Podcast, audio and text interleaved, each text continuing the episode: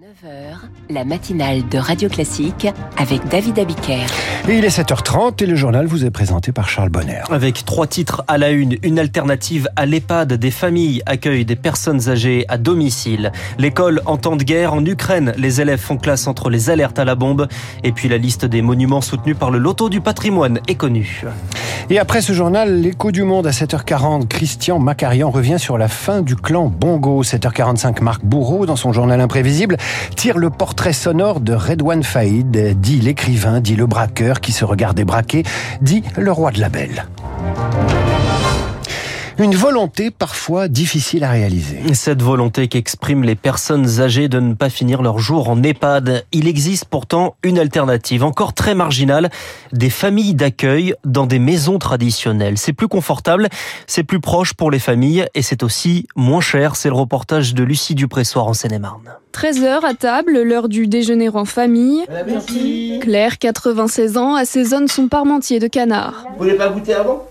Non. C'est des épices? Eh ben, il y a de la muscade, de l'ail, des trucs comme ça. Je mets leur cuisine à mon goût de chez moi. Faire comme chez soi, l'objectif de la famille d'accueil. C'est un petit peu à la carte ici. Raymond héberge Claire depuis 4 ans. Elle se réveille à 9h. En EHPAD, c'est quasiment impossible. Elle mange avec nous à table. À l'EHPAD, souvent, c'est une grande tablée ou peu importe, mais elle mange entre elles. Une alternative pour laquelle cet ancien aide-soignant est accompagné. C'est une infirmière qui vient une fois par semaine préparer les piluliers. Les aides-soignantes, effectivement, matin et soir. Mais bon, c'est vrai que j'ai une présence permanente, donc elles sont jamais isolées, en fait. Hein. Et c'est ce qui a plu à la fille de Claire. Bonjour. Anne vient la voir tous les 15 jours. Cadre plus intime qu'une grande maison, et puis j'ai un correspondant direct s'il y a quelque chose.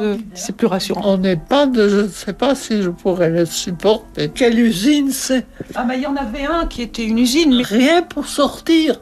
Et plusieurs étages. Vous vous rendez compte? Sans compter le coût, au moins 600 euros d'économie par mois pour la famille de Claire. Le reportage de Lucie Dupressoir. Pour plaire à la jeunesse, Emmanuel Macron mise sur le train. Il veut s'inspirer du modèle allemand, un format à 49 euros par mois pour circuler en illimité. Interrogé hier sur l'écologie, le président défend aussi un objectif symbolique que chaque collégien plante un arbre. Une interview au youtubeur Hugo Décrypte. La question de l'uniforme également abordée. Emmanuel Macron veut expérimenter une tenue unique, un jean et un t-shirt de même couleur, par exemple. Cette question de l'uniforme qui revient après l'interdiction de la baya en cette rentrée scolaire. Le Conseil d'État examine un recours aujourd'hui. En Ukraine, c'est une rentrée particulière des enfants. Ils sont revenus en classe vendredi alors que le conflit fait toujours rage dans l'est du pays, que les bombardements rythment la vie. 4 millions d'enfants continuent pourtant d'apprendre, parfois dans le métro comme à Kharkiv dans l'est, parfois entre les alertes à la bombe. C'était encore le cas hier à Kiev, Servane de Pastre. Dans les cours d'école de Kiev, l'ambiance est pour le moins particulière.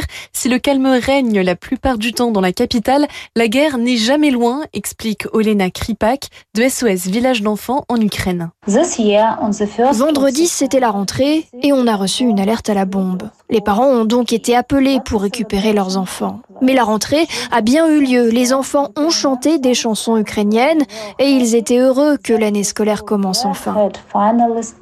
Pour aider les enfants dans ce contexte incertain, un suivi psychologique est mis en place dans les établissements scolaires ainsi que des mesures supplémentaires pour assurer leur sécurité. La plupart des écoles ont des abris où les élèves peuvent se réfugier en cas d'alerte. Le nombre d'élèves dépend du nombre de places dans ces abris. Les écoles qui ne peuvent pas accueillir tout le monde proposent des cours en ligne avec une rotation. Pendant une semaine, les élèves ont cours en ligne, la semaine d'après, en présentiel. En Ukraine, près d'un tiers des élèves sont scolarisés en présentiel. C'est bien plus que l'année dernière. Le reste alterne entre cours en classe et visio.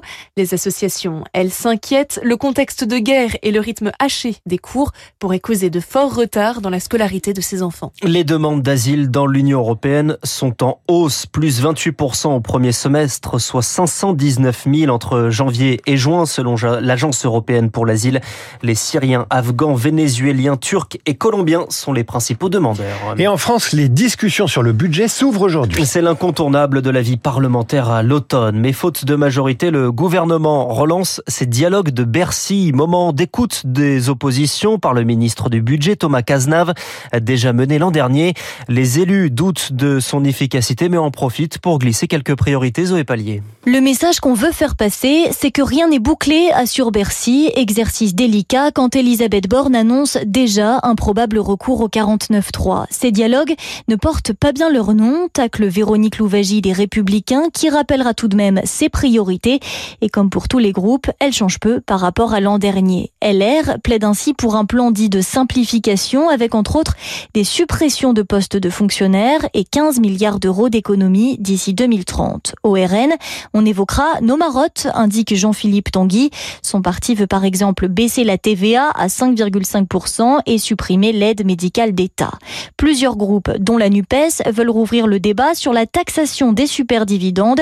Côté dépenses, la gauche souhaite revoir le financement des EHPAD et défendra à nouveau un plan à plusieurs milliards d'euros pour la rénovation thermique des bâtiments. Il n'est pas rare de voir ces appellations dans les rayons. Steak végétal, saucisse vegan, mmh. bacon végétarien.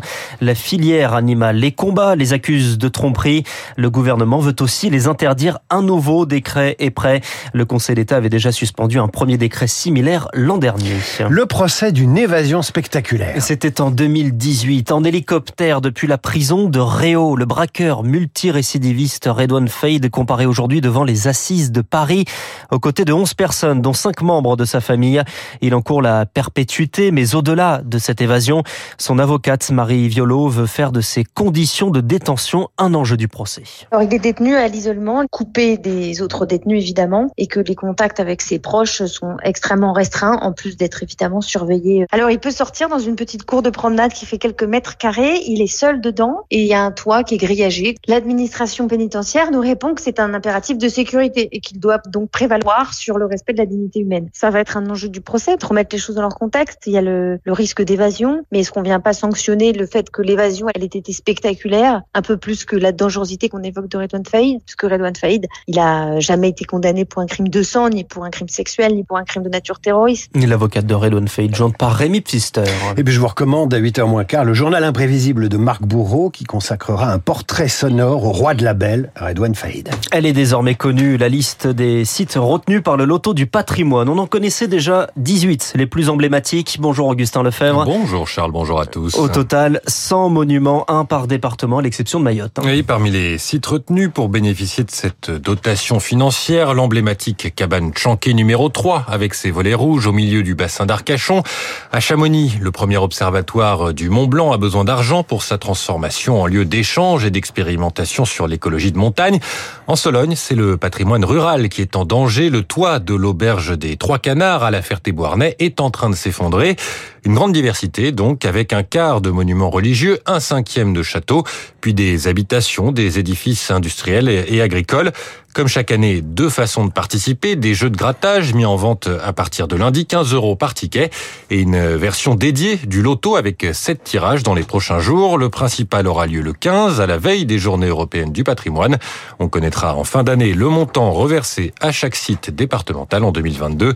L'opération avait permis de récolter plus de 26 millions d'euros. Augustin Lefebvre. Merci Augustin. Prochain journal à 8h. Merci à vous, Charles Bonner. À suivre l'écho du monde et en Afrique centrale, la fin d'une dynastie. Les Bongo.